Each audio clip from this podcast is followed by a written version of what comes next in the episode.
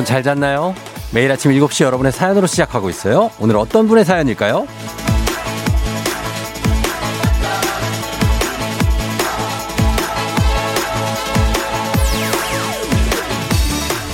이민정님, 코로나로 석 달 만에 외근 나가는 길이에요.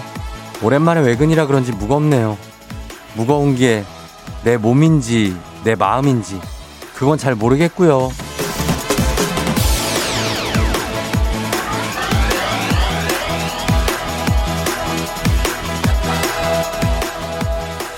아, 이거는 어떤 기분인지 알 것 같기도 하고, 늘 하던 일이고, 가던 길인데도 좀 어색하고, 잘못한 것도 없는데 괜히 뭔가 잘못한 것 같아 좀 불편하기도 하고, 그래서 회사가 가기 싫고, 어디론가 도망치고 싶은 기분까지 드는, 지금 같은 마음인 분들이 아마 많을 텐데, 이럴 때는 어떻게 하는 게 좋을까요? 여러분만의 방법은 뭐가 있나요? 어떻게 하나요? 1월 26일 화요일, 당신의 morning 파트너 조우종의 FM 대행진입니다. 1월 26일 화요일 아침 7시에서 9시까지 KBS 쿨 FM 조우종의 FM 대행진. 자, 오늘 첫 곡은 Tones and I의 Dance Monkey로 시작했습니다. 네, 여러분 잘 잤나요? 저요? 저는 그냥, 그냥 그럭저럭 잤어요. 예, 대답이 좀 시원치 않은가요? 어, 아주 잘 잔 것도 아니고, 그냥 뭐 못 잔 것도 아니에요. 그냥 잤어요. 그리고 그냥 나와서 음, 오늘도 변함없이 여러분과 함께하고 있는 거죠. 다 그런 거 아닙니까? 네. 아주 좋을 일도 아주 또 불행할 일도 없는 그런 쫑디입니다, 저는. 음. 어, 그리고 우리, 어, 이 오프닝에서 이민정 씨가 아, 오늘 나가면서 석 달 만에 외근 나가서 조금 부담스러운가 봐요. 근데 부담 느끼지 마요. 또 가서 하다 보면 얼마나 익숙하게 해요. 예. 괜찮습니다. 듣고 계시다면 연락 주세요. 주식회사 홍진경에서 더 만두 보내드릴게요. 어, 지금 또 무거운 몸과 마음으로 출근하고 계신 분들이 있으면 정말 입꾹 닫고 출근하게 되죠. 우리가 출근길에 그냥. 그런데, 어, 마음이라도 어떻게 해야 좀 마음이 가벼워질 것 같은지 한번 생각해 보죠. 각자만의 노하우가 뭐가 있는지 비법이 보내주시면 좋겠습니다. 변민영 씨는 월급날만 바라보고 월급날 되면 아, 내가 카드를 참 많이 썼구나 하고 또 월급날을 기다린다. 예, 이게 계속 반복되는 겁니까? 음. 스텔라 장하고 비슷하네. 음, 조진기 씨. 조진기 씨 오랜만에 또 오셨네요. 저도, 아, 저도 아무것도 하기 싫은 아침이에요. 오늘이 월급날이라고 주문을 걸어보고 힘내봐요. 어, 그래요. 조진기 씨 굉장히 활력이 있는 분인데. 정혜란 씨. 저 지금 딱 그런 기분. 그러나 겸허히 받아들이고 출근해야죠. 겸허한 마음으로 그냥 받아들인다. 어, 그냥 즐긴다. 피할 수 없으니까. 그것도 방법입니다. 정미 씨. 쫑디 뒤에 할아버지가 앉아 계시는데 누구세요? 아, 정미 씨부터 날개 찾은 천사님, 박재민 씨, 윤진 씨, 박현주 씨가 뒤에 무슨 동상이 있다고 하는데 저분이 이 버니 샌더스 버몬트주 상원 의원인데 이분이 예, 안녕하세요. 예. 어떻게 한국 말씀도 하신 이게 무슨 소리야? 약간 화난 표정으로 계셔서 저도 이해는 합니다만 마스크까지 쓰고 계시고 이제 한데 많이 추우세요? 좀 따뜻하게 좀 해드려야 될 텐데. 어, 안 되나? 이분이 이제 대통령 취임식 날 상원 의원이신데 이렇게 하고 앉아 계셨어요. 취임식장에. 그래서 너무 귀엽지 않습니까? 이거 41년생이신가 그런데 거의 뭐 이제 할아버지 나이인데 이렇게 하고 앉아 계시고 장갑이 저 장갑을 어떤 분이 선물해 준 거래요. 직접 털로 떠서 뜨개질 해서 장갑 참 귀엽지 않습니까? 예, 그래서 저희가 오늘 이렇게 함께 그냥 다소곳하게 화분위에 그냥 저희 허락 없이 앉아 계시네요. 너무 신경 쓰지 마세요, 여러분. 예, 크게 저희를 해치거나 하는 분은 아닙니다. 그냥 저기서 계속 저 자세로 계실 겁니다. 자, 그러면, 예, 여러분, 여러분의 해결법, 어떻게 하면 오늘 좀 뚱한 기분, 그런 것들 좀 해결할 수 있을지 한번 보내주세요. 단문 50원 장문 100원에 문자 샵 8910으로 여러분들의 의견을 한번 공유해 봅니다. 같이 한번 가봐요, 같이. 자, 그럼 날씨 알아볼게요. 날씨는 기상청의 송소진 씨가 전해주세요.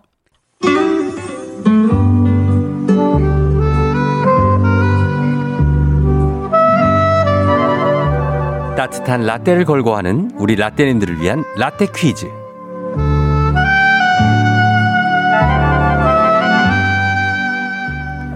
KBS 쿨 FM 조우종의 FM 대행진을 듣고 계신 라떼님들에게는 추억이, 애송이 분들에게는 재미가 쏟아지는 라떼 퀴즈. 따뜻한 라떼와 건강한 오리를 만나다 다양 오리에서 오리 스테이크 세트가 준비되어 있습니다. 오늘은 2000년에 무려 21년 전에 개봉한 이창동 감독의 영화에서 준비했습니다. 일단 듣고 올게요. 나 다시 돌아갈래.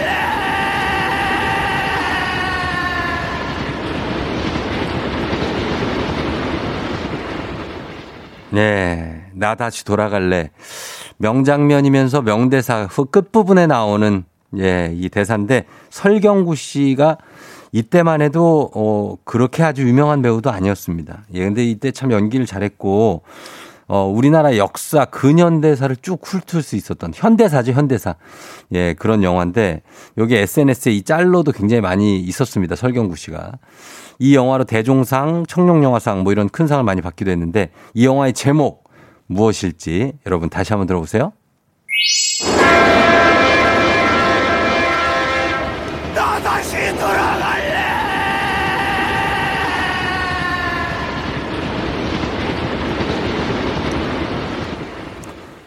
네. 자, 이 대사가 정말 의미심장한, 어, 설경우 씨가 극 중에서 나쁜 일을 많이 했죠. 예. 근데 본인의 의지와는 상관없이 어떻게 하다 보니까 이렇게 흘러간 거예요, 자기도. 그래서 지금 살고 있는 중년이 된 설경우 씨가 돌아가고 싶다고 하는 이 영화인데, 어, 여러분 기억나시죠? 이 영화. 예. 자, 제목 보내주시면 됩니다. 1번, 1번 뭐야? 보기 드립니다. 1번 바탕, 2번 박하사탕, 3번 우거지탕, 4번 끌탕. 이렇게 됐습니다. 예, 탕으로 끝내려고 아주 안간힘을 썼네. 어, 1번 바탕, 2번 박하사탕, 3번 우거지탕, 4번 끌탕. 이 중에 답이 있습니다. 단문 50원 장문 100원, 문자 샵 8910으로 여러분 정답 보내주세요. 제목입니다. 추첨을 통해서 정답자에게 따뜻한 라떼를 쏘도록 하겠습니다. 음악 들으면서 정답 받아볼게요. 자, 음악은요. YB의 노래인데 제목과 정답이 똑같아요. 들어보겠습니다. 자, YB의 이 뭐뭐뭐뭐 땡땡땡땡땡땡 이 음악. 자, 제목이 똑같습니다. 우리 라떼님들을 위한 라떼 퀴즈. 자, 정답 발표해 보도록 하겠습니다. 453 초록 물고기. 아, 박과장 결혼 내 머릿속에 지우개. 자, 일단 이런 오답들이 쭉 올라오고 있는 가운데 정성희 씨 청포도 사탕. 예, 보기를 드렸는데, 예, K80025525님 계피 사탕. 김미연 씨 눈깔 사탕. 보기에 없지요. 예, 존 트럭 불타님 도가니탕 뜨끈하게 한 그릇 먹고 싶다라고 하셨고요. 예, 0104님 왕사탕. 설국열차 8113 송주홍 씨 Back to the Future가 웬 말입니까? 이게 무슨 소리야? 정답은 바로 두구두구두구두구두구두구두구 2번 박하사탕이었습니다. 예, 박하사탕이 정답이죠.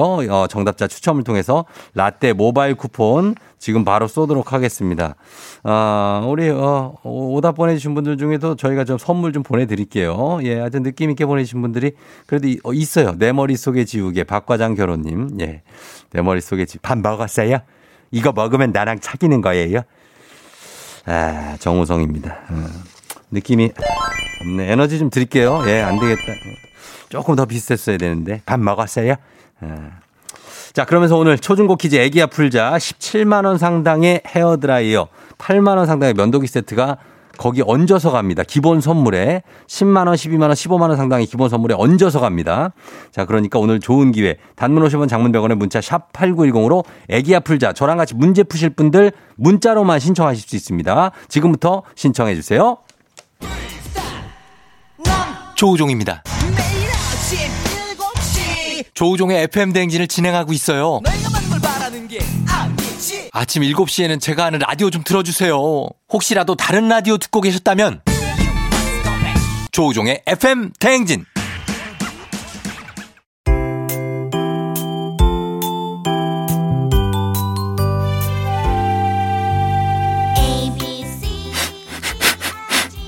코끝에서 느껴지는 English의 smell.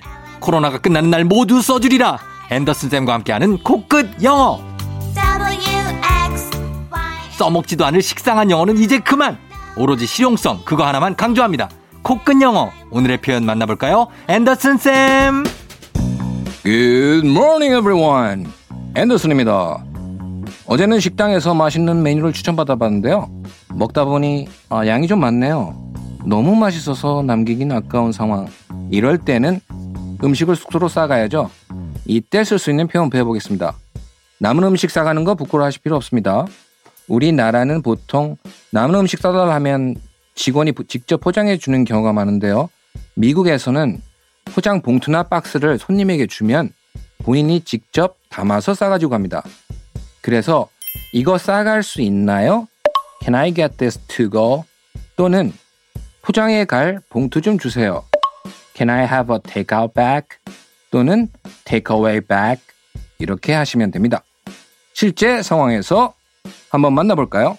Ready, action. Hi, did you enjoy your meal? Yeah, it was good. Just good? It was amazing. That's what I like to hear. Would you like your check? Yeah, and then can I have a takeout bag? Sure, absolutely. Can I have a takeout bag? Can I have a takeout bag? 다 같이. Can I have a takeout bag?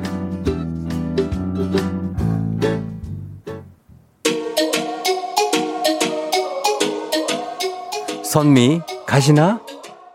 선미의 가시나 벌써? 어, 가시나 듣고 왔습니다. 자, 코로나가 끝나면 모두 써주리라. 앤더슨 선생님과 함께한 코끝 영어. 코로나가 끝나서 여행지 식당에 갔어요. 남은 음식 싸달라고 할 때 유용한 표현입니다. 남은 거 좀 싸갈 수 있나요? Can I have a takeout bag? 예, Can I have a takeaway bag? 이렇게 하면 됩니다. 배워봤고요. 복습 원하시는 분들 매일 방송 끝난 후에 FM댕지 공식 인스타그램 그리고 유튜브에서 확인해 주세요. FM 대행진에서 드리는 선물입니다. 겨울이 더 즐거운 알펜시아 리조트에서 숙박권과 리프트 이용권. 프리미엄 스킨케어 바이리뮤에서 부활초 앰플. 일동 코스메틱 브랜드 퍼스트랩에서 미백 기능성 프로바이오틱 마스크팩. 행복한 간식 마술 떡볶이에서 온라인 상품권. 항바이러스 마스크 이온 플러스에서 어린이 마스크 세트. IT 기기 전문 기업 알리오 코리아에서 알리오 무선 가습기. 문서 서식 사이트 예스폼에서 문서 서식 이용권. 헤어기기 전문 브랜드 JMW에서 전문가용 헤어 드라이어. 대한민국 면도기 도르코에서 면도기 세트. 메디컬 스킨케어 브랜드 DMS에서 코르테 화장품 세트. 갈배 사이다로 속 시원하게 음료. 온 가족이 즐거운 웅진 플레이 도시에서 워터파크 and 온천 스파 이용권. 첼로 사진 예술원에서 가족 사진 촬영권. 천연 화장품 봉프레에서 모바일 상품 교환권. 판촉물 전문 그룹 기프코. 기프코에서 텀블러 세트. 하루 72초 투자 헤어맥스에서 탈모 치료기기. 아름다운 비주얼 아비주에서 뷰티 상품권. 지그넉 순간 지그넉 비피더스에서 식후 유산균. 의사가 만든 베개 시가드 닥터필로에서 3중 구조 베개. 브랜드 컨텐츠 기업 유닉스 글로벌에서 아놀드 파마 우산. 한식의 새로운 품격 사홍원에서 제품 교환권. 내 몸에 맞춤 영양 마이니에서 숙취 해소용 굿모닝 구미. 자연과 과학의 만남 뷰인스에서 올인원 facial cleanser. 당신의 일상을 새롭게 신일전자에서 간편세척 가습기. 건강한 기업 오트리푸드 빌리지에서 재미랩 젤리 스틱. 향기로 전하는 마음 코코도리에서 디퓨저. 쫀득하게 씹고 풀자 박카스맛 젤리 10만. 핫팩 전문 기업 TPG에서 온종일 화롯불 세트. 유기농 생리대의 기준 오드리선에서 유기농 생리대. 파워풀엑스에서 박찬호 크림과 메디핑 세트를 드립니다. FM 대행진에서 드리는 선물 소개해드렸습니다. 자, 어, 그리고 우리가 뭐 해야 되지? 음, 예. 아, 끝곡 소개해야 된다고요? 어, 잠깐 멍하니 있었어요. 지금 저 할아버지가 지금 저랑 같이 있다 보니까, 어, 저도 약간, 어, 저 느낌이 또 가네. 예, 할아버지 주무시는 거 아니죠? 예, 괜, 괜, 괜찮으시다고 합니다. 예, 저도 그러면 정신을 차리고. 자, 1부 끝곡으로 김동률의 다시 시작해 보자. 할아버지, 우리 다시 시작해 봐요. 예? 이 곡 듣고 올게요. Yeah. 조우종을 울려라 우리 모두 종을 울려라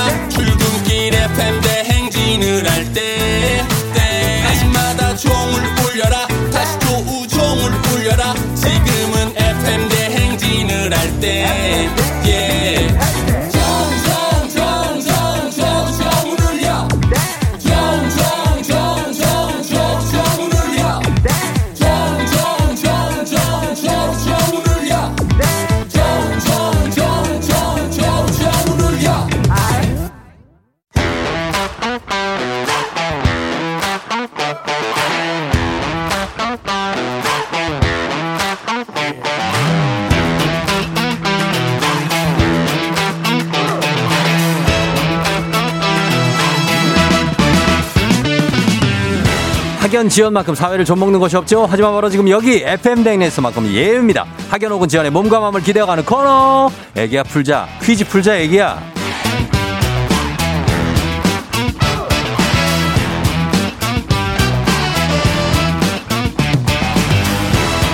학연 지연의 숟가락 살짝 얹어보는 코너입니다. 애기야 풀자 동네 퀴즈 정관장에서 올해에도 화해락이 여성들에게 면역력을 선물합니다. 학교의 명예를 걸고 도전하는 참가자, 이 참가자와 같은 학교 혹은 같은 지역 동네에서 학교를 나왔다면 바로 응원의 문자 보내주시면 됩니다. 응원해주신 분들께도 추첨을 통해서 저희가 선물 드려요.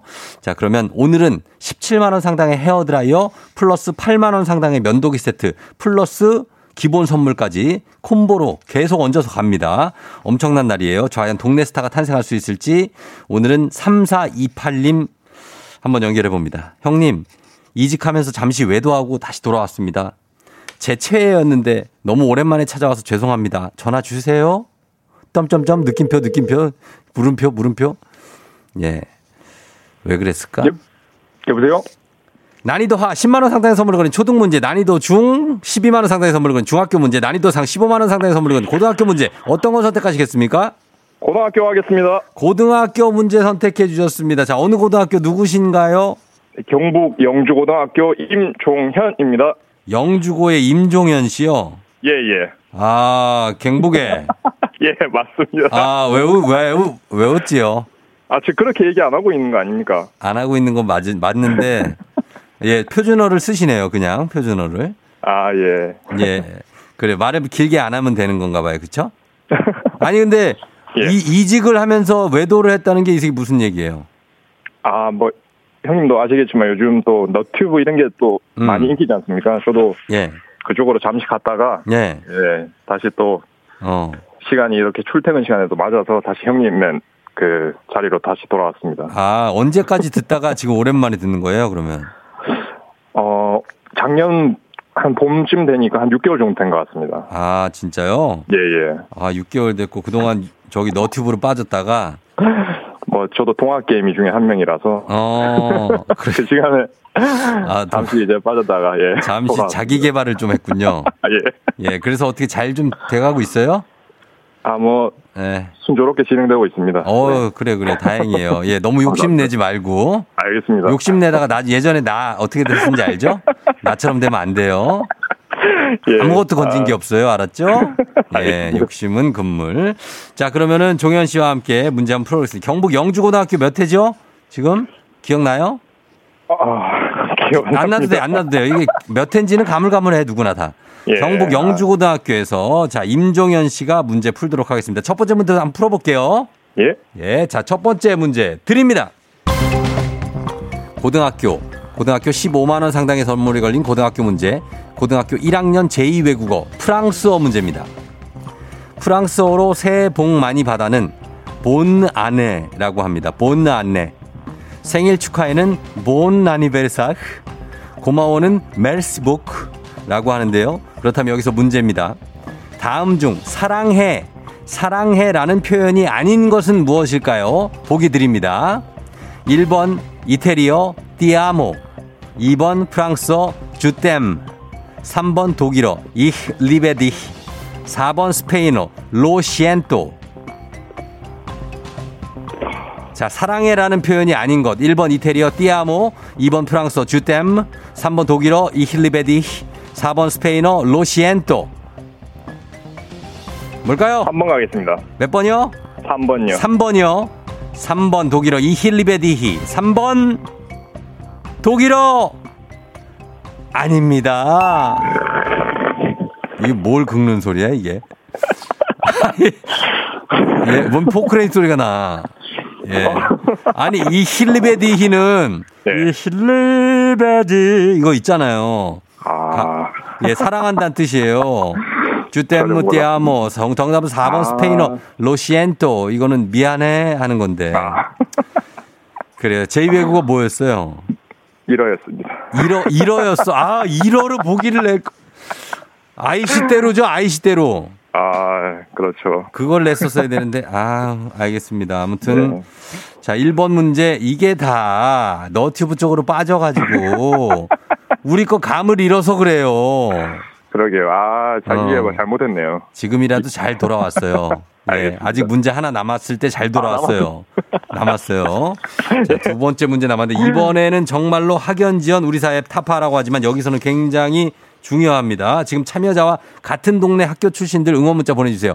경북, 영주, 뭐 어디 갈까요? 영천, 뭐, 뭐 안동도 있고 안동, 많습니다. 뭐 군, 네. 군위도 요즘 군위 아직 있죠. 아, 당연히 있죠. 뭐 예. 군위 의성, 좀뭐 멀리 대구까지 가겠습니다. 대구, 뭐 달성군까지 뭐 다 응원 문자 보내주십시오, 여러분. 단문 50원 장문병원의 정보 이용료가들은 샵8910 여러분의 응원이 입어서 종현 씨가 퀴즈에 성공하면 획득한 기본 선물 15만 원 상당의 가족 사진 촬영권, 17만 원 상당의 헤어 드라이어, 8만 원 상당의 면도기 세트 요거를 드리게 되는데 이 문제 맞춰야 됩니다.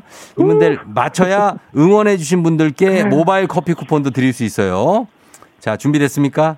예. 진짜죠? 예, 예. 아, 자, 가겠습니다. 자, 출발합니다. 고등학교 1학년 역사 문제입니다. 14세기에서 16세기에 이탈리아를 중심으로 해 유럽 여러 나라에서 일어난 인문주의를 바탕으로 한 문예 부흥 운동. 바로 르네상스인데요. 유럽 문화의 르- 근대화의 사상적 원천이 됐죠. 그렇다면 여기서 문제입니다. 르네상스 시대의 대표 화가 천재 미술가로 불리는 이 사람은 누구일까요? 이 사람이 그린 초상화, 눈썹이 없는 것으로 유명한 모나리자가 있습니다. 자, 지지하고 응원해준 동네 친구 30명의 선물도 걸려 있고요. 여러분, 3단 콤보 수십만 원 상당의 선물이 걸려 있는 이 문제. 자, 과연 모나리자를 그린 이 화가는 누구일까요? 아, 드디어 아는 게 나왔습니다. 정답은 레오나르도 다빈치입니다. 레오, 나르도 다빈치. 레오나르도, 다빈치. 레오나르도 다빈치. 정답입니다. 예. 잘 맞춰주셨습니다. 아, 예. 감사합니다. 레오나르도 다빈치는 단지 미술 화가라고만 할 수 없는 굉장한 뭐 과학자기도 한데 잘 맞추셨고 종현 씨, 예, 예. 예. 예, 요거 맞춰서 일단은 요 응원해 주신 분들 선물 다 드릴 수 있게 됐네요. 아, 감사합니다. 예, 예, 예. 그래요. 어, 지금 여기서 어떤 분이 예. 목소리가 자기 본인 스타일이라고 어디 사시냐고 물어보는데요. 예. 아, 여의도 건너서 마포 살고 있습니다. 아, 마포예요? 예. 마포 어디예요? 용강동 아니면 대흥동, 현석동 어디에? 아, 대웅동이요. 대흥동 살아요? 예, 예. 야, 그래요. 참고하시기 바랍니다. 대흥동 사시면 여기서 멀지 않아. 되게 가까워요. 새벽마다 한강 뛰니까 나오시기 바랍니다, 거기. 아, 진짜로? 예. 아, 저 토정동 살았었거든요. 아, 예. 어딘지 알죠? 예, 예. 예, 그 주차장 있는데. 예. 자, 그러면은 우리 새벽마다 뛰신다고 하니까 나오시라고 종현 씨가 얘기했는데. 화강대교 앞에서 만나겠습니다. 그러니까, 어, 그러니까 아직 미혼이, 미혼이고 나이가 한 몇 살 정도 돼요? 지금. 아, 나이 38이고 딸, 네. 딸도 있습니다. 뭐, 딸, 딸이 있다고요? 가만 있어봐. 딸이 있는데 그러면은 결혼을 한 거네요? 아, 어쩔 수 없이 고등학교랑 이름을 밝혔기 때문에 예. 기분 세탁 못 하잖아요. 아. 그러면 그냥 조기 동호회 하셔야 되겠다. 런닝 동호회. 예, 이게 뭐 예. 교제로 이어지긴 힘드네. 아, 알았어요. 종현 씨. 예, 어쨌든 예. 오랜만에 반가웠고 네, 아, 너무 다시 반갑습니다. 돌아와서 너무 환영합니다. 예, 형님, 감사합니다. 그래요. 문자도 자주 남, 뜸틈이 남기고 쫑디한테 하고 싶은 말 있어요? 아, 언제나 코로나인데 건강 예.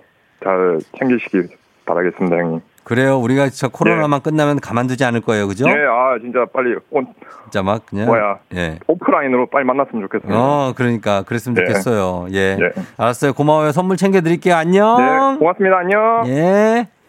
예, 가- 경북의 영주고등학교 출신 임종현 씨였습니다. 7339님, 영고 19회입니다. 가고 싶네요, 영주. 떡볶이 먹으러.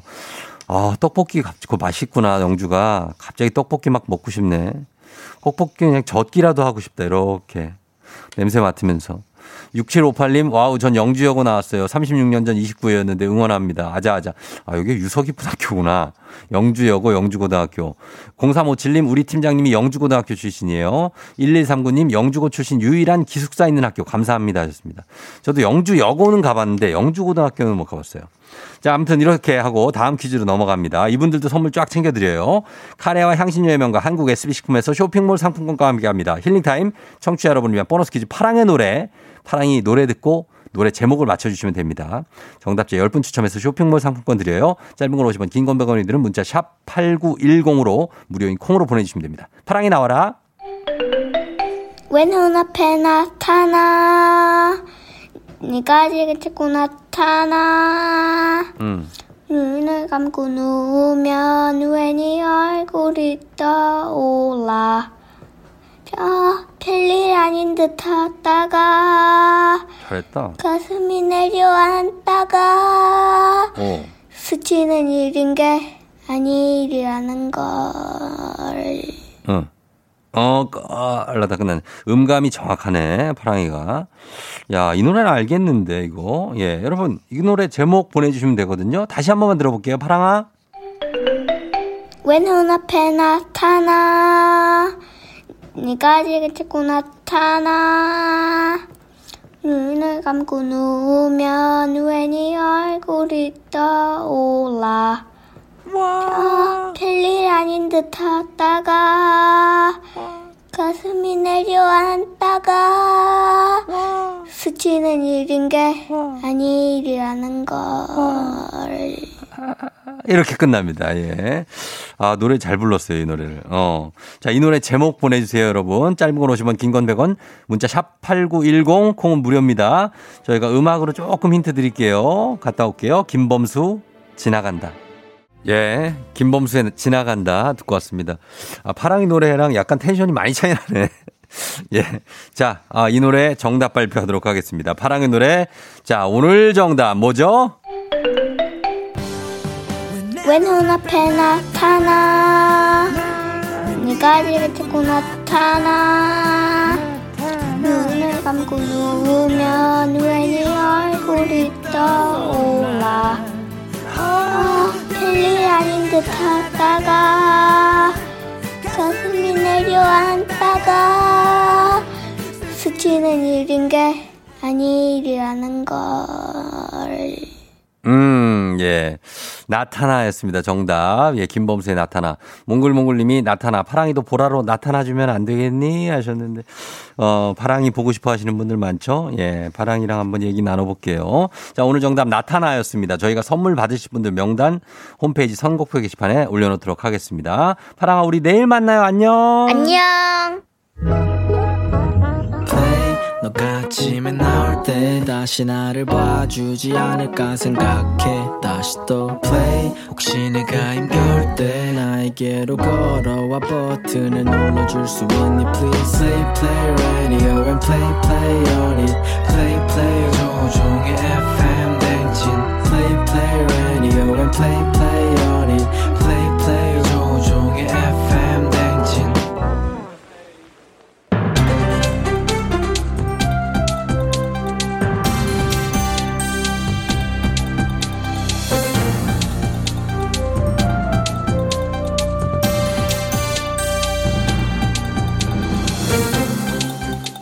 KBS 쿨 FM 안윤상의 빅마우스 저는 손석희입니다.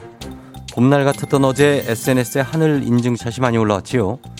우리는 왜 파란 하늘을 바라보면 인증샷을 찍고 꼭 SNS에 올려 좋아요를 기다리는 걸까요?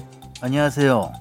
모든 사안을 유심히 살펴보는 citizen 유, 글쓰는 유시민입니다.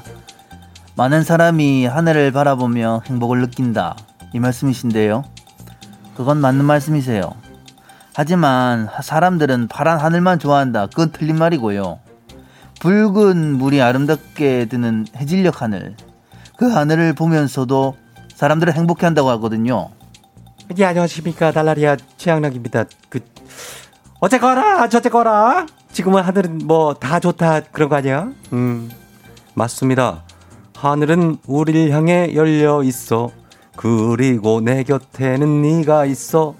하늘은 우리에게 일종의 탈출구, 행복 같은 거지요. 우리 아나운서님은 참 노래를 좋아하는 것 같아요. 툭하면 노래를 부르시는데 뭐 여긴 노래자랑이 아니니까 뭐 자제를 좀 부탁드릴게요. 이걸 노래로 평가해 주셔서 감사하지요. 예, 뭐 음표가 이렇게 대본에 써 있어갖고. 예. 어 이거 아니면 노래 노래인지 뭐 랩인지 몰랐을 모- 텐데. 모르지요. 어쨌든 하늘이 우리한테 해방감을 주는 것은 사실입니다. 코로나로 외출이 조심스러운 요즘에 끝없이 펼쳐진 하늘을 보면 뭔지 모를 가능성이 꿈틀거리기도 하고요. 상상력이 샘솟기도 하고 또 힘들고 지친 마음에 위로를 주기도 하는데 이런 하늘 어떻게 보는 게 가장 좋다라고 보세요? 예, 작은 창을 보내 아, 통해서 보는 하늘도 좋지만 때로는 새로운 장소에 가서 하늘을 바라보는 것도 좋지요. 불어오는 바람을 느끼고 공기도 맛보면서 보는 하늘. 아, 좋다. 라는 감탄사가 절로 나오지요. 요즘 같은 시대에 어디론가 간다는 것은 좀 불가능하고요. 집이나 회사의 작은 창을 통해서라도 꼭 한번 잠시라도 하늘을 올려다보면 좋겠습니다. 저는 하늘이 주는 위로와 기쁨 분명히 있다고 보거든요. 맞습니다. 아, 생각난 김에 지금 한번 하늘을 올려, 올려다보시지요. 아직 좀 어둑어둑한 데도 있고 뭐 밝아오는 데도 있지만 어둑어둑한 하늘의 매력도 분명히 있지요. 인증샷도 보내주시면은 추첨을 통해서 서른 분께 선물을 쏘지요. 단문 50원 장문 100원에 문자 샵 8910이지요.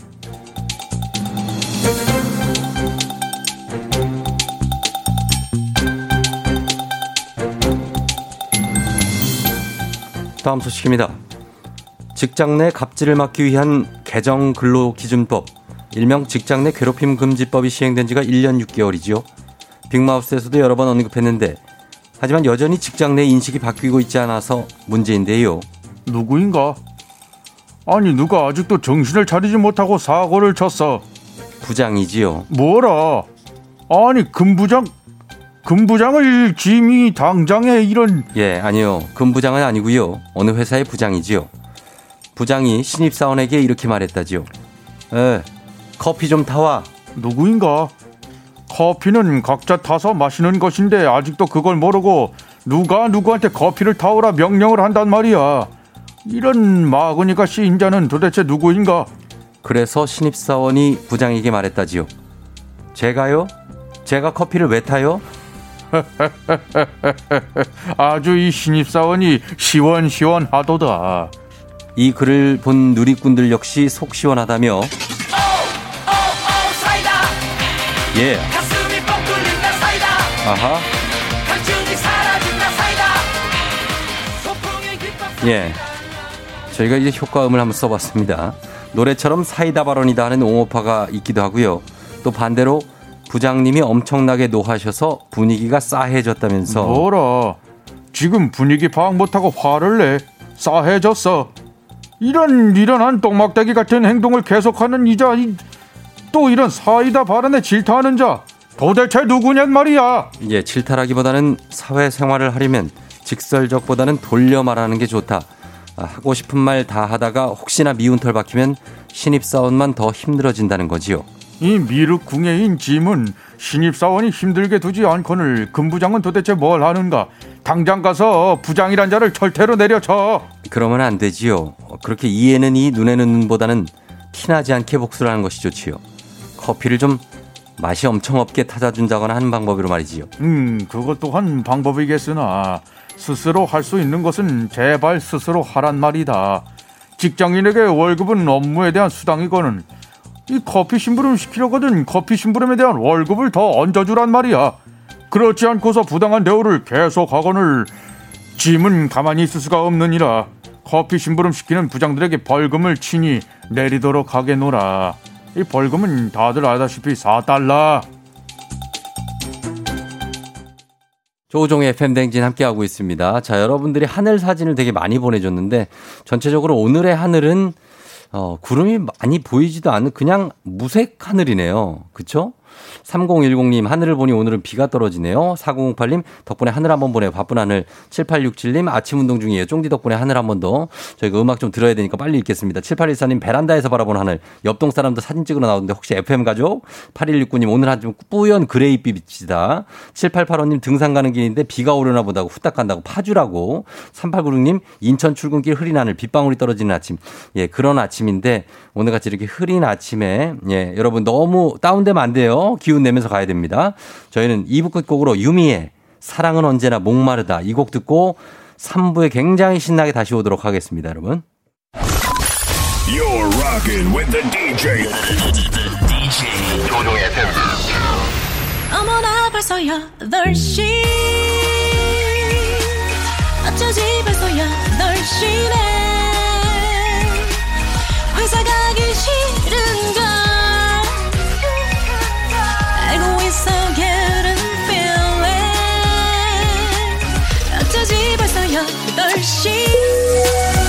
승객 여러분의 팬데믹 기장 조우종입니다. 안전에 완전을 더하다 티웨이 항공과 함께하는 벌써 8시오. 오늘은 일본 오타루로 떠납니다. 오타루 하면 떠오르는 영화가 있죠. 비행 중에 영화 한 편 편안하게 보시면서 지금 화요일 아침 상황 기장에게 바로바로바로바로바로 알려주시, 알려주시기 바랍니다. 50원 장문병원의 정보 이용료들은 문자 샵 8910 콩 무료입니다. 그럼 비행기 이륙합니다. 갑니다. Let's!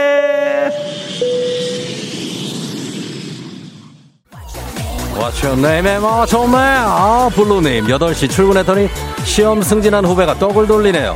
축하한다고 말을 했는데 떨어진 저는 떡이 목에 걸릴 것 같아요. 어, 먹지 마요 그거 소화한데.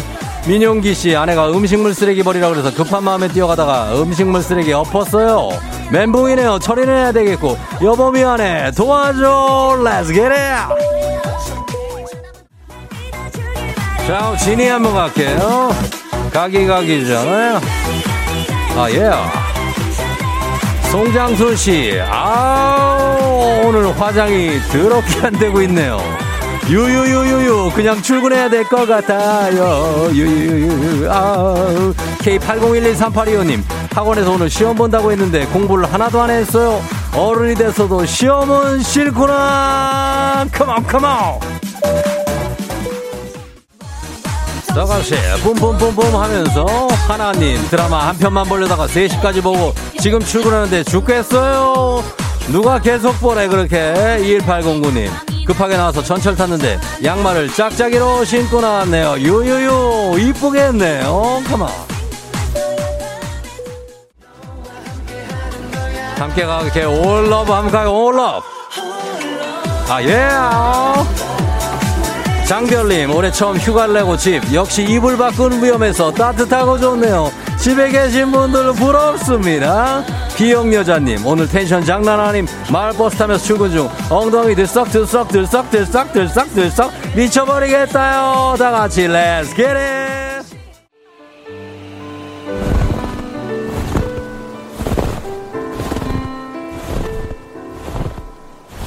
자 여러분 FM댕지 벌써 8시 호 일본 오타로에 도착했습니다.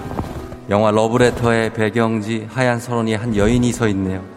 혹시 저 사카이 미키 씨 아니 아니네요. 예? 뭐라고요? 기념품 사라고요? 아, 앉아요, 앉아. 예. 어, 영화, 여, 여러분 영화 따라한다고 눈밭에 막 눕지 마세요. 거기 염화칼슘이 많이 깔려 있습니다. 예. 코로나 시대 여행을 떠나지 못하는 청취자들을 위한 여행지 ASMR. 내일도 원하는 것으로 안전하게 모시도록 하겠습니다. Thank you. 자, 날씨 알아보죠. 기상청에 송소진 씨 전해주세요. 대행진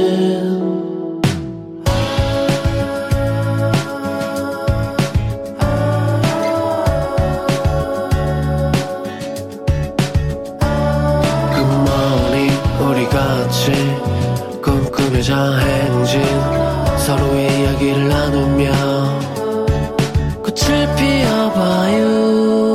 조종의 FM 대행진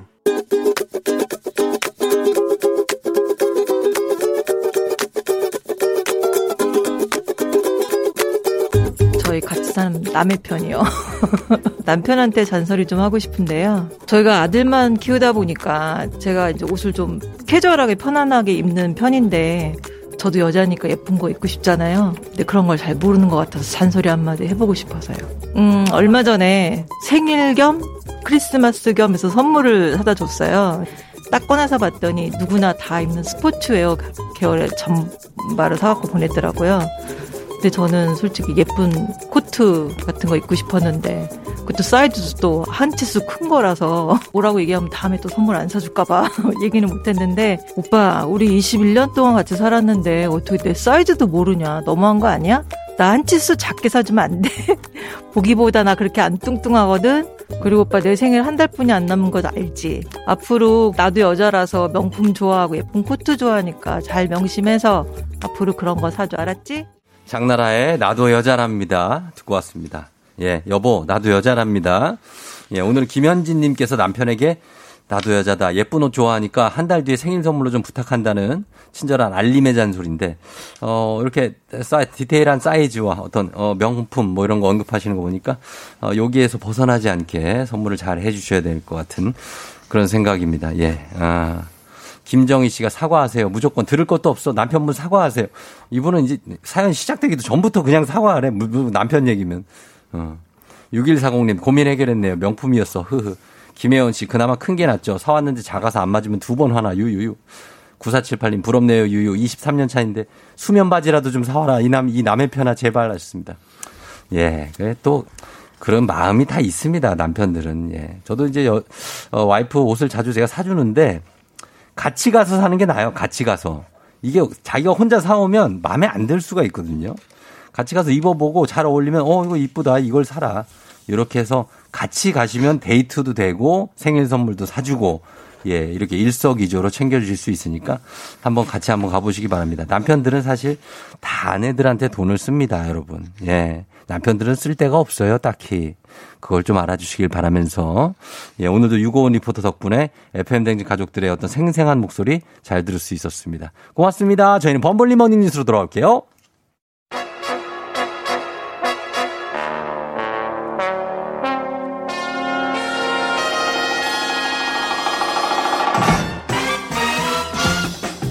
범블리 모닝 뉴스 웃긴 이모티콘과 흐흐를 즐겨 쓰는 KBS 김준범 블리 기자와 함께 합니다. 네, 안녕하세요. 안녕하세요. 이분이 예. 0431님인데 예. 쫑디 저 소원이 있어요. 생일에 범블리 김준범 기자님이 겨울아이 한번 불러달라고 문자를 계속 보내시는데 제가 이거를 어, 어, 이게 올해 나가는 삼재 아홉 수가 있는 분이래. 이게. 네. 그래가지고 축하 노래 부르면 좀 행복할 것 같다는데 한번 해줄 수 있어요? 근데 겨울아이란 노래가 뭔지를 진짜 예. 몰라요. 이게 진짜로. 이제 예전 예, 예, 버전이 예, 있고 예. 수지 씨 버전이 있는데 네, 요, 요 가사가 겨울에 태어난 아름다운 당신은 해봐요.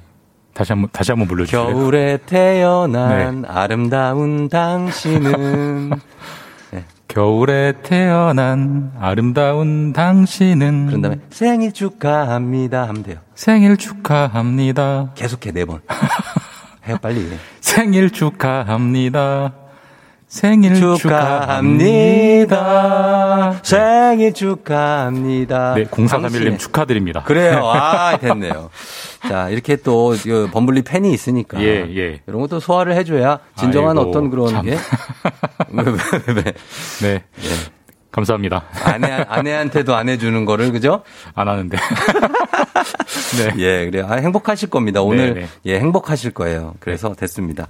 자, 오늘, 어, 요즘에 지금 날씨도 그렇고, 날씨가 지금 좀 널뛰기가 심한데, 보면은 역대급 한파가 막 와서 너무 추웠다가, 또, 또 어제 같은 경우는 너무 봄 날씨 같은 날이 막 와서, 이 실제 현황은 지금 어떻습니까? 이번 주 정말 따뜻하죠. 네. 좀 더울 정도로. 아유, 따뜻해요. 어제 서울 낮 기온이 13.9도까지 올라갔는데 네. 1월 날씨로는 89년 만에 가장 높은 기온이라고 해요. 89년. 예. 아. 근데 또 한 2주 전만 해도 엄청 추웠잖아요. 뭐 영하 한파. 15도, 예. 16, 17도 막 이랬죠. 그때 뭐 눈도 많이 왔고 네. 그때 가장 낮았을 때가 1월 8일인데 네. 서울이 영하 18.6도. 아. 이 격차가 한 보름 사이에 32.5도가 차이가 나는 거예요. 같은 1월인데 예. 극단적인 냉탕 온탕이 지금 1월에 나타나고 있습니다. 그러니까 이게 이렇게 예. 극단적으로 나오는 게 정말 놀랄 일인데 왜 이렇게 널뛰기 날씨가 오는 거예요? 그 사실 뭐 이제 요즘 잘 안 맞긴 합니다만 원래 삼한사온이라고 원래 음. 겨울에 좀 춥고 덥고 하는 건 원래 이제 아. 그런 거긴 한데 네. 이번 주에 왜 이렇게 덥느냐, 왜 이렇게 따뜻하냐? 네. 팬 현상이라고 있어요. 팬 현상. 팬 우리- 현상 우리 알죠? 지리 시간에 배웠던 것 같은데. 어, 높새바람? 예, 예, 맞, 맞아요. 높새바람. 예. 맞습니다. 예, 예. 그러니까 지금 동풍이 이제 바다 쪽에서 불어오고 있는데 네네. 당연히 동- 겨울에서 동풍이니까 춥거든요. 근데 그렇죠. 이게 태백산맥을 넘어오면서 그때 따뜻해지는 거죠. 그렇죠, 그렇죠. 그래서 온풍으로 바뀌기 때문에 기본적으로는 지금 이번 주 유난히 따뜻한 측면이 있는데 예. 근데 보다 근본적으로는 네. 이게 지구 온난화 때문이라고 합니다. 뭐 사실 뭐 음. 지구 온난화는 뭐 귀에 못이 박히도록 들으셨을 테고 예. 지구 온난화라는 게 지구가 갈수록 따뜻해진다는 거잖아요. 그렇죠. 예. 날씨가 더워지는 건 이해가 되는데 근데요. 왜 겨울에 춥냐 그러니까. 이건데 이게 사실 풀리지 않은 미스테리긴 한데 이게 네. 재미있는 통계가 1950년대부터 쭉 통계를 보면 예. 계속 지구 온난화가 되는데 예. 이 지구 온난화 속에 아주 추웠다가 아주 더웠다가 계속 이게 온난화가 될수록 이 극단적인 폭이 점점 커진다는 거예요. 음. 그 냉탕 온탕의 이런 극단적인 변화가 예. 지구 온난화가 될수록 갈수록 커지고 있고 어. 올해도 그만큼 커진다는 건 지구 온난화가 심해졌다라는 증거다라고 그래요? 합니다. 예. 아니 이제 오- 코로나 1년 동안에 사실 우리가 공장도 안 돌리고 네. 어, 그래서 좀 덜해졌을까 싶은데 예. 참 이상하게 점점 심해지고 있네요. 그러니까 뭐 기후 위기는 사실 뭐 기승전 지구 온난화고 네. 이게 모든 균형을 깨뜨리고 있어서 이런 네. 변화가 나타나는 것 같습니다. 알겠습니다. 예. 자 다음 코로나 소식 보죠. 예, 정말 드물게도 기쁜 소식이 제가 이제 저도 어제 봤는데 이분 정말 대단하신 분 같아요. 예, 대단한 분인 것 같습니다. 코로나로 회사가 크게 어려워졌음에도 불구하고 거액을 기부한 사업가가 있죠. 이 한국 장학재단이라고 있어요. 네. 국가가 만든 장학재단인데 네. 여기에 12월 30일에 50억 원, 네. 그리고 1월 13일 지지난주에 50억 원, 총 네. 100억 원을 한 개인이 기부했고 예. 한국 장학재단 역사상 개인 기부금으로는 가장 많은 이제 금액을 기부한 분이 나타났는데 그렇죠. 김용호 씨라는 분이에요. 예, 예. 경기도 파주에서 조그마한 주방용품 회사를 하시는 이제 분인데 네. 이 100억 원인데 음. 이 본인이 운영하시는 회사의 1년 매출이 100억 원이에요. 그러니까요. 예, 근데 작년에는 또 워낙 식당들이 문을 많이 닫아서 주방용품 매출도 평상시보다 한 30% 정도 줄었다고 하는데 예, 예. 한꺼번에 100억 원을 쾌척하는 사례가 있어서 큰 뉴스가 되고 있습니다. 그렇습니다. 이게 근데 회사 돈이 매출이 100억이라고 해서 본인 예. 돈이 100억이 되는 게 아니니까. 전혀 아니죠. 예, 예. 사실 연간 매출이 100억이면은 어, 한꺼번에 이 100억 원을 회사 돈으로 기부한 건 아니잖아요. 이게. 아마 연간 매출이 100억 원이면 네. 그 이익이 100억이 나려면 최소한 2, 30년은 모아야 이제 100억이 나올 정도로 이익이 그렇죠. 그 정도일 텐데 예, 예. 알고 보면 이제 회사 돈은 전혀 아니고요. 네. 이분이 개인적으로 모았던 재산을 한꺼번에 아. 쾌척한 거라고 하는데 대단하신 분이에요. 이분이 올해 70살이에요. 네. 근데 왜 100억 원이나 되- 되는 돈을 기부하셨냐라고 물어보니까 네. 최근에 코로나로 본인 아주 친한 친구 두 명이 이제 사망을 하셨답니다. 네, 네, 네. 아 그래서 기부를 못 하고 내가 누- 눈을 감으면 네.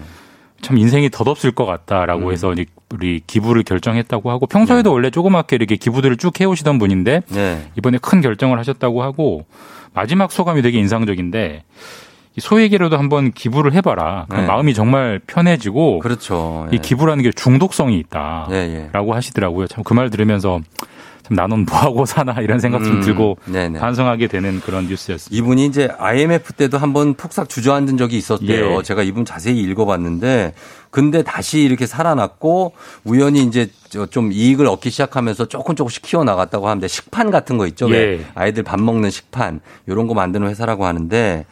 아, 굉장히 가족분들도 다 이해를 해주신대요. 그러니까 이거에 대해서. 코로나 때문에 워낙 답답한 뉴스가 많았는데 네네네. 코로나로도 이런 훈훈한 훈훈한 뉴스도 나와서 예. 소개해드리려고 갖고 왔습니다. 이해를 하면서 한편으로 약간 아, 예. 서운하다고 가족들이. 사람이라면 누구나 그렇죠. 예. 아, 그럼요. 안 그러면 이상한 거 아, 아니겠어요? 그럼요. 네. 예, 근데 정말 대단한 분- 분입니다.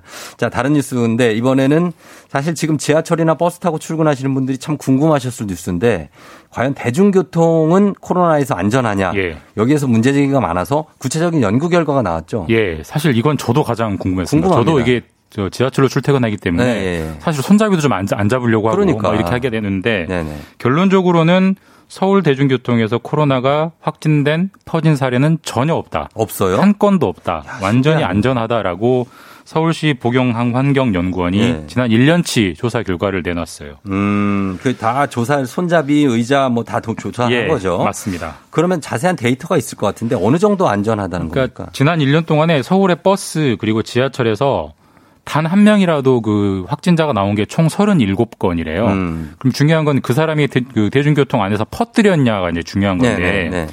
어, 뭐 손잡이, 의자, 그다음에 실내 공기 이거를 그 37건이 있었던 뭐 지하철이나 버스를 다 채취를 했더니 네.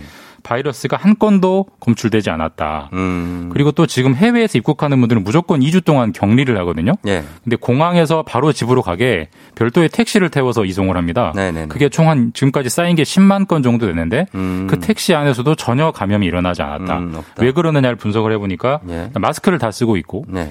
그다음에 또 요즘 통화도 잘 못하게 하잖아요. 어, 말도 어. 못하게 하고. 예. 그다음에 버스나 지하철 타시면 요즘은 정류장마다 앞뒤 문을 다 열어요. 어, 환기를 시키기 위해서. 위해서. 그런 조치들이 쌓여서 지금 예. 대중교통은 감염 확진이 전혀 없다라고 음. 서울시가 발표를 했습니다. 어쨌든 간에 이것은 우리 그 여기 대중교통을 이용하시는 우리 국민 여러분들의 협조가 있어서 국민 노력들이 국민분들의. 노력이 100점이죠. 예. 그렇죠. 철저하게 협조하니까 가능한 겁니다. 이거 환기할 때도 얼마나 추워요 버스에서도 근데 맞습니다. 그거 다 견뎌주고 예, 예. 그래서 이렇게 된 것 같은데 그런데 그런가 하면 대전 IEM 국제학교에서 지금 연쇄 감염 사건이 갑자기 터져 나왔는데 이게 생각보다 지금 사람도 많고 심각하군요. 그러니까 이렇게 잘하는 사례도 있는 반면에 예, 예. 이런 건 참 답답한 대목인데 이제 예. IEM 국제학교가 뭐, 하냐, 뭐 하는 곳이냐면 그 신앙학교입니다. 그러니까 음. 중고등학생들을 이제 선교사로 양성하기 위해서 예. 신앙도 가르치고 중고기 과정도 가르치는 비인가 학교인데 예.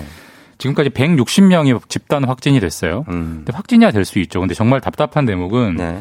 첫 확진이 12일 정확히 2주 전에 나왔습니다. 음. 한참 전인데. 근데 아무 조치를 안 한 거예요. 아무 어. 조치를 안 한 거고 여기에 기숙사 생활을 하는데 예. 한 방에 뭐 적게는 7명, 많게는 20명까지 계속 재운 겁니다. 음. 당연히 퍼지겠죠. 그렇죠. 1년 내내 우리나라가 지금 코로나로 떠들고 있는데 어떻게 네. 이렇게 무책임한 행동을 할 수 있는지 네. 이거는 정말 지탄받아 마땅한 학교인 것 같습니다. 너무 큰 방심을 한 것 같습니다. 예, 예, 예. 좀 조심해야겠습니다. 자, 여기까지 듣겠습니다. KBS 김준범 분리 기자와 함께 했습니다. 고맙습니다. 예, 내일 뵙겠습니다. 네.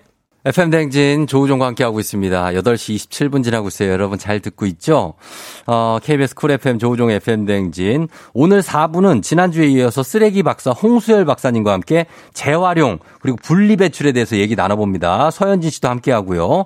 여러분들 질문 있으시면 지금부터 미리 보내주세요. 짧은 건 50원 긴 건 100원의 문자 샵 8910 콩은 무료니까요. 여러분 지금부터 보내주시면 되겠습니다. 쓰레기에 관해서 싹 다 저희가 훑어드리도록 하겠습니다. 잠시 후에 다시 올게요.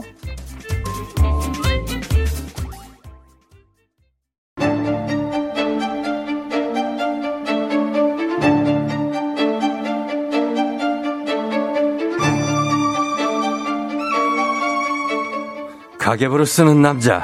매달 정기적으로 꽂히는 월급이 필요한 여자. 아직 우리는 느껴보지 못한 세계. 하지만 꼭 느껴보고 싶은 세계. 부자의 세계.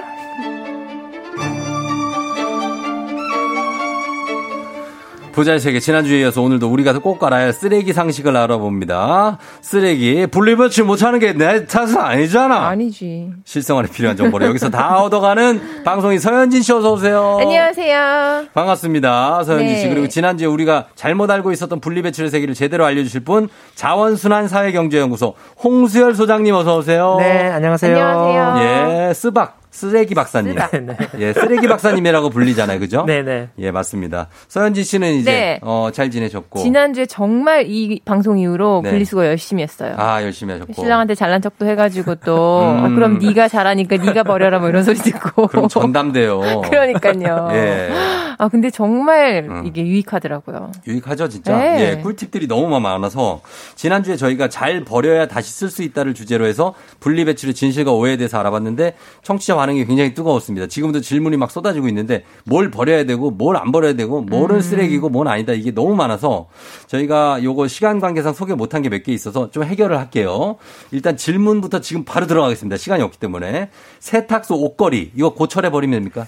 일단 제일 좋은 방법은 세탁소에 다시 반환하는 게 제일 아. 반환한테 재사용하는 게 제일 좋고 거기서 좋아해요? 세탁소에서? 좋아하진 않는데 예, 근데 그런데 왜? 뭐 이러면서 예, 예. 그러니까 분리배출 할 거면 네. 고철해 버리면 되긴 하는데 하는데 그 피복 피복이 있잖아요. 피복이기 때문에 네. 좋은 고철은 아닙니다. 아, 좋은 건 아니고 피복을 벗기기까지는 우리가 좀 무리예요. 좀- 네, 좀- 그까지는 소비자들에게 요구하는 것은 예. 무리라고 생각합니다. 네. 그리고 은박으로 된 보냉 비닐 있잖아요. 쓰레기입니다. 쓰레기예요? 음. 재활용 안 돼요? 네. 알겠습니다. 충전기나 보조 배터리 어디요? 보조 배터리는 네. 분리 배출 대상은 아닌데 그냥 건전지 버리는 수거함으로 아. 배출하시면 어, 돼요? 되고 보, 보조 배터리는 절대 플라스틱으로 버리시면 안 됩니다. 어. 왜냐하면 안에 리튬 배터리가 들어가 있기 때문에 플라스틱 재활용 업체로 가면은 거기서 폭발이 일어나서 화재를 일으켜요. 불날 수 있구나. 네, 그래서 보조 배터리는 위험 폐기물이기 때문에 어쨌든 건전지 수거함으로 아, 버리셔야 되고 건전지로. 충전기 같은 경우에는 휴대폰류로 분류가 어. 되기 때문에 예. 소형 건전 소형 전자 폐기물 수거함이 있는 곳은 거기로 버리시면 되는데 그게 없는 경우에는 네. 어 인터넷에서 나눔폰이라고 검색하시면 음. 나눔폰 서비스를 이용할 수가 있어요. 네네. 그 그쪽으로 착불 택배로 보내시면 됩니다. 보내면 되고. 착불 택배. 자, 요거 그 6252님 페트병 뚜껑 밑에 붙은 링 그거 분리해서 버려야 되냐고. 아니 굳이 떼실 필요 없습니다. 안 떼도요? 지금 하- 지침이 바뀌어서 페트병 뚜껑도 닫아서 버리라고 하거든요. 그래 맞아요, 맞아요. 뚜껑이나 링이나 같은 재질이기 때문에 네. 그냥 어, 떼지 않고 버리셔도 음. 페트병 재활용하는 데는 전혀 문제가 없고 오히려 페트병 재활용하는 업체에서 그걸 모아서 재활용할 수 있기 때문에 음. 더 재활용에 좋습니다. 재작년까지는 그 뚜껑을 따로 분리해서 버리라고 했는데 네네, 이제 바뀌었어요 지침- 지침이. 지침이 바뀌었습니다. 그래서 예. 페트병 뚜껑 닫아서 버려도 됩니다. 네네 예. 링안 떼시는 것에 대해서 그렇게 스트레스 받으실 필요, 필요 없습니다. 없습니다. 자 그리고 깨진 그릇은 일반 쓰레기냐고. 일반 쓰레기입니다. 아 일반 쓰레기고 네. 블록이나 로봇 같은 장난감들은 플라스틱입니까? 아, 이건 지자체마다 좀 다릅니다. 어. 결국 해당 지자체 물어보셔야 되는데 이 부분은 일단 재활용은 될 수 있다라고 생각합니다. 그래서 음. 이 부분 지자체에서 전국적으로 좀 지침을 통일시키는 것이 필요하다고 생각합니다. 어 친척한테 주면 어떻게 됩니까? 그게 좋은 거죠. 좋은 거고 과일 포장용 스티로폼은 어디다 버려야 되나요? 아, 일단은 재활용되지 않는 스티로폼만 말씀드리면 과일을 싸는 거 있잖아요. 네. 그거는 스티로폼과 재질이 다르기 때문에 아, 분리 배출하시면 사과, 안 돼요. 배 같은 거 싸는 예, 거? 예, 싸는 거. 음. 다음에 딸기 요새 사시면 밑에 까는 게 있어요. 어, 예, 있어요. 그러니까 스펀지 느낌이 나는 이런 네. 것들은 스티로폼하고 재질이 다릅니다. 아. 따라서 스티로폼에 섞어서 분리 배출하시면 안 됩니다. 근데 좀 재질감이 단단한 그 스티로폼 외 외곽을 싸는 거 있잖아요. 네 네 네. 그건 괜찮죠. 스티로폼. 그렇죠. 그거는 이제 스티로폼유로 분리되니까 분리되니까. 분리 배출하시면 됩니다. 예. 자, 그리고 과자나 케이크 상자 그리고 케이크 밑에 깔려 있는 케이크 받침대. 요거 어떻습니까? 종이류의 경우에는 일단은 원칙은 비닐이 코팅되어 있으면 재활용이 되지 않습니다. 따라서 찢어 보셔서 어. 비닐이 음. 코팅되어 돼 있으면 있어요. 돼 있어요. 비닐이 코팅되어 있으면 쓰레기입니다. 쓰레기요? 예, 예. 아, 참 쓰레기구나. 자, 그다음에 프라이팬은 손잡이를 분리해서 버려야 되냐고. 아, 진짜 대단한 분들 많아요. 식칼이나 드라이버나 그다음에 그 프라이팬이나 어쨌든 네. 플라스틱은 떼는 게 원칙인데 네. 너무 단단하게 결합되어 있어서 네. 소비자들이 이게 좀 떼기 힘들잖아요. 이런 네. 경우에는 그냥 네. 금- 고철류로 배출하도록 하고 있습니다. 고철류로. 네. 자, 그다음에 기름이 들어 있었던 유리병이나 페트병.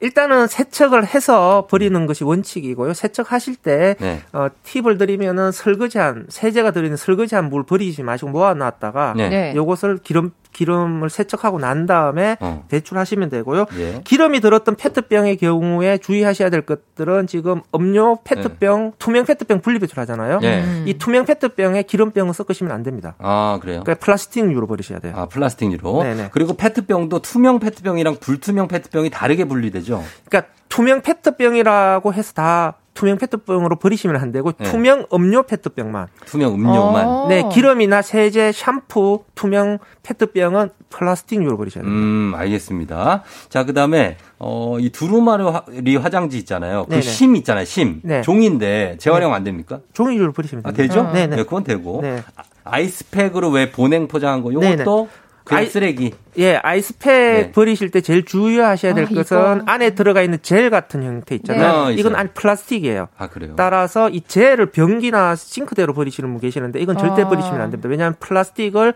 어, 바다로 버리시는 행위를 한 거기 때문에 아. 그러니까 통째로 종량제 봉투에 버리시거나 네네. 아니면 안에 있는 젤을 종량제 봉투에 버리고 난 다음에 비닐을 분리 배출하시거나 음. 이렇게 하시면 되고요. 친환경 아이스팩이 있어요. 네. 친환경 아이스팩 같은 경우에 안에 물이 들어가 있기 때문에 어. 요 물은 그냥 변기로 버리 시고 네. 포장재만 분리 배출하면 되는데 네. 친환경 아이스팩을 싸, 그 종이 포장재에 친- 들어 있는 게 있어요. 네. 이 경우에는 안에 코팅이 되어 있기 때문에 재활용이 안 됩니다. 그러니까 아. 친환경 아이스팩의 경우에 안에 있는 물은 버리시고 종이 포장재는 일반 쓰레기. 쓰레기에. 음, 그렇게 된다. 자, 약에 관한 거 좀 한번 볼게요. K80340777님, 그리고 K 이미화 씨, 먹다 남은 약, 그리고 약병, 안약, 이런 거 어떻게 버려야 돼요? 먹다 남은 약의 경우에는 절대 변기로 버리시면 안 됩니다. 안? 왜냐하면 하수종말 처리장에서 약을 분해를 못 해요. 그럼 아. 강으로 다 흘러 들어가기 때문에 동물들이. 예, 약은 절대 변기로 버리시면 안 된다라고 안 하는 된다. 것이 원칙이고 남은 약은 약국으로 가져가는 것이 약국으로, 약국이 좋아합니까?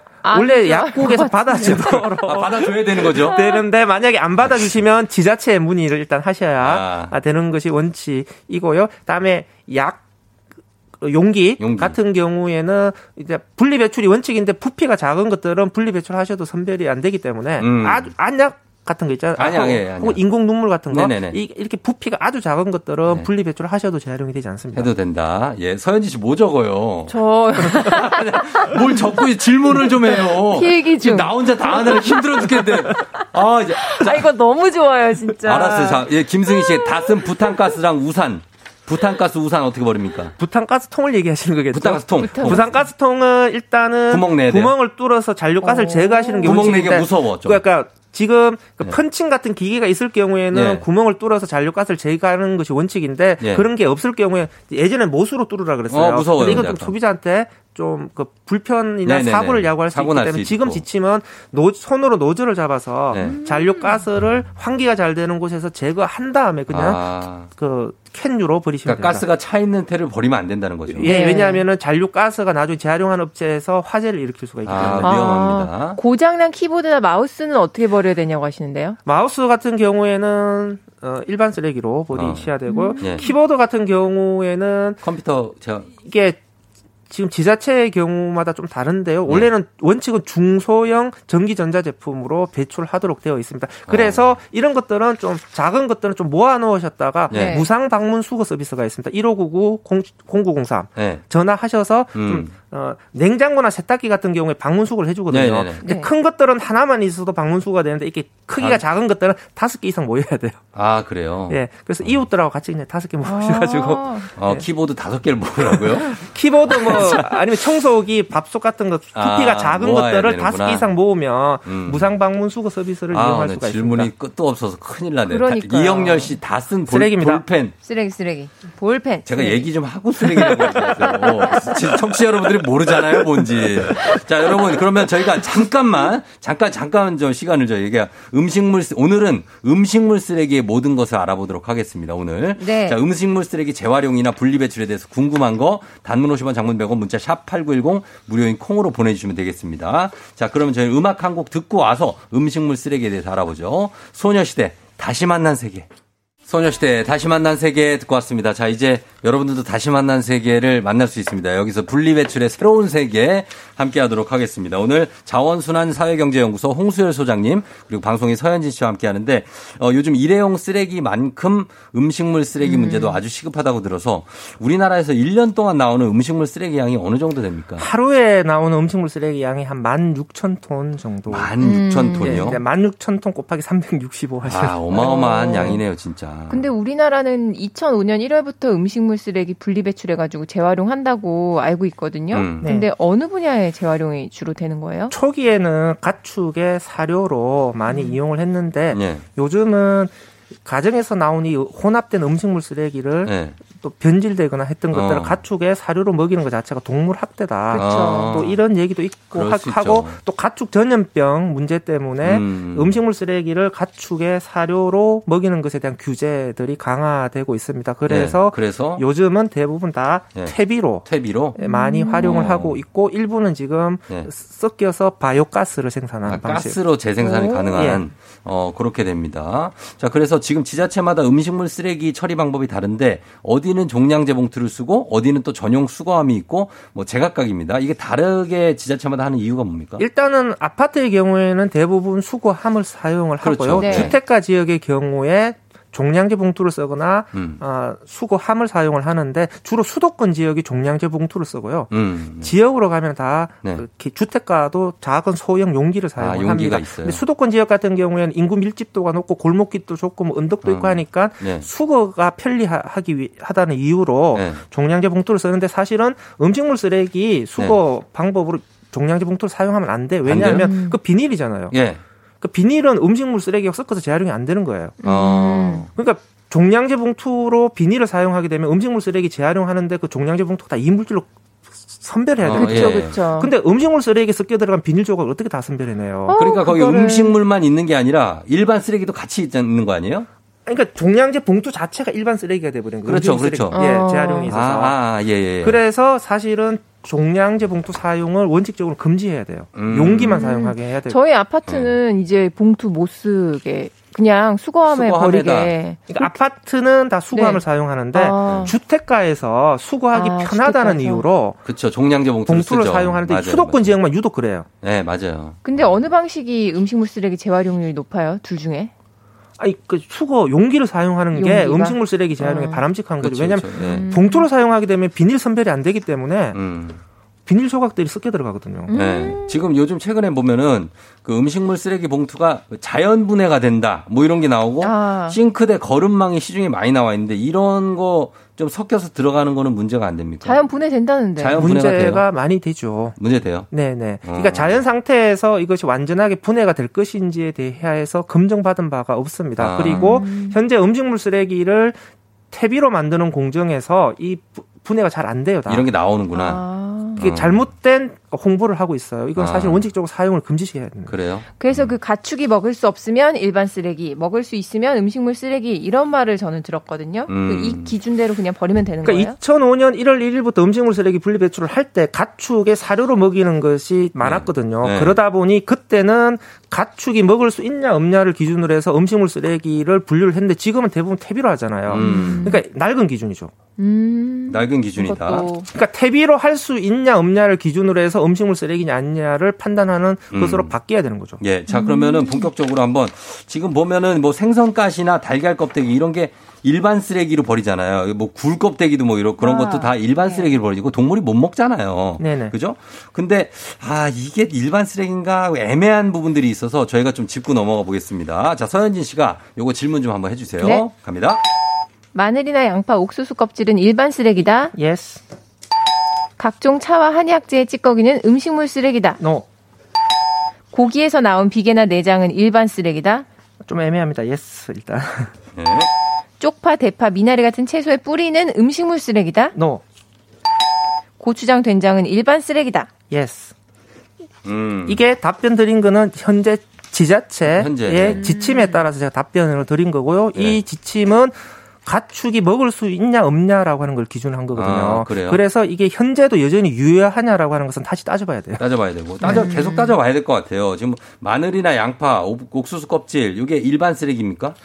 그러니까 지금은 하셨는데. 일반 쓰레기로 지침상 분류를 하고 있는데 다 퇴비로 만들 수 있는 것들이거든요. 그렇죠, 그렇죠. 예. 그러니까 이런 것들은 지금 퇴비로 재활용한다면 네. 저는 음식물 쓰레기로 버려도 음. 된다라고 생각을 합니다. 근데 한약재 찌꺼기는 아니에요. 아니, 그러니까 마늘, 한약재, 찌꺼기, 음. 내장, 쪽파, 대- 미나리, 채소 뿌리 네. 다 퇴비로 할 수 있는 거거든요. 그래서 우리가 퇴비로 만든다라고 하는 관점에서 문제가 되는 것은 고추장, 된장이거든요. 음. 일단 염분이 많기 때문에 예. 짜잖아요. 네. 이거는 짠 게 들어가면은 퇴비 기준을 충족시키지 못하거든요. 아. 그러니까 염분이 많이 들어간 것은 이렇게 퇴비의 원료로 들어가면 안 되는 거거든요. 예, 예. 그래서 고추장 된장은 일반 쓰레기로 버려야 된다라고 하는 것은 원 기준을 세우기가 어, 그 용이한데 지금 마늘, 양파, 뭐 한약재 찌꺼기 미나리, 채소 뿌리 이런 거와 관련해서는 좀 논란이 된다라고 생각을 합니다. 음. 현행 지침은 일반 쓰레기로 버려라라고 되어 있는데 음. 예. 일반 쓰레기로 버려도 여- 유효한 건지는 예. 기준을 다시 재 에, 검토해야 된다라고 그럼, 생각합니다. 그럼 현재 지금 음식물 쓰레기가 나오면 네. 지자체에서 이거를 동물한테는 그럼 먹이로 주진 않아요? 이제는 거의 뭐 거의 동물의 거의. 사료로 이용은 하지 않는다라고 않는다. 보시면 네. 되고요. 특히 지금 돼지 아프리카 열병 때문에 네. 돼지의 사료로 많이 먹였는데 돼지의 사료로 먹이는 것은 잠정적으로 다 중단됐어요. 음 그래서 개 사료로 좀 들어가는데 예. 또 이 개 사료로 먹이는 것에 대해서 또, 또, 또 동물 복지 주장하시는 분들이 굉장히 분노를 많이 하시죠. 음, 그렇죠, 그렇죠. 그래서 거기에 다 이제 퇴비로 쓰이는 측면이 많고 바이오 가스로도 네. 재활용이 된다. 네, 네. 알겠습니다. 딴 거 보면은 여기에 임복희 씨가 수박 껍질은 일반 쓰레기. 아니요, 음식물 쓰레기입니다. 음식물 쓰레기죠. 네. 3252님 음식물 쓰레기를 버리고 난 비닐은 세척을 잘 하시면 예. 비닐. 아, 그래요? 예. 세척을 잘 해야 되죠. 그 대신에. 네네. 남기영 씨 바나나 껍질은 당연히 음식물, 음식물 쓰레기. 쓰레기. 네. 그쵸. 겠죠? 음. 예, 그렇게 됐습니다. 어, 그 다음에 이 먹는 것들을 이렇게 가는데 네. 닭뼈 같은 거 있잖아요. 닭뼈. 네. 그거 뭐 누가 동물들이 못 먹잖아요. 그거. 닭뼈도 현재의 기준으로는 네. 일반 쓰레기로 버리라고 되어 있는데 네네. 퇴비로 사용하는 관점에서 보면은 이 음식물 쓰레기로 버려도 그 돼요? 문제는 없습니다. 아, 아니 그러니까 우리는 왜 그걸 안 버리냐면 네. 그거 혹시 동물들이 먹을까봐 목에 걸릴까봐. 근데 이제는 뭐 퇴비로 생선가시도 네. 그렇고. 네네. 퇴비로 만약에 사용하면 되니까 그 진짜 그 기준을 빨리 좀 바꿔야 될 것 같아요. 맞아요. 어, 낡은 기준에서. 음, 그렇게 하면 되고.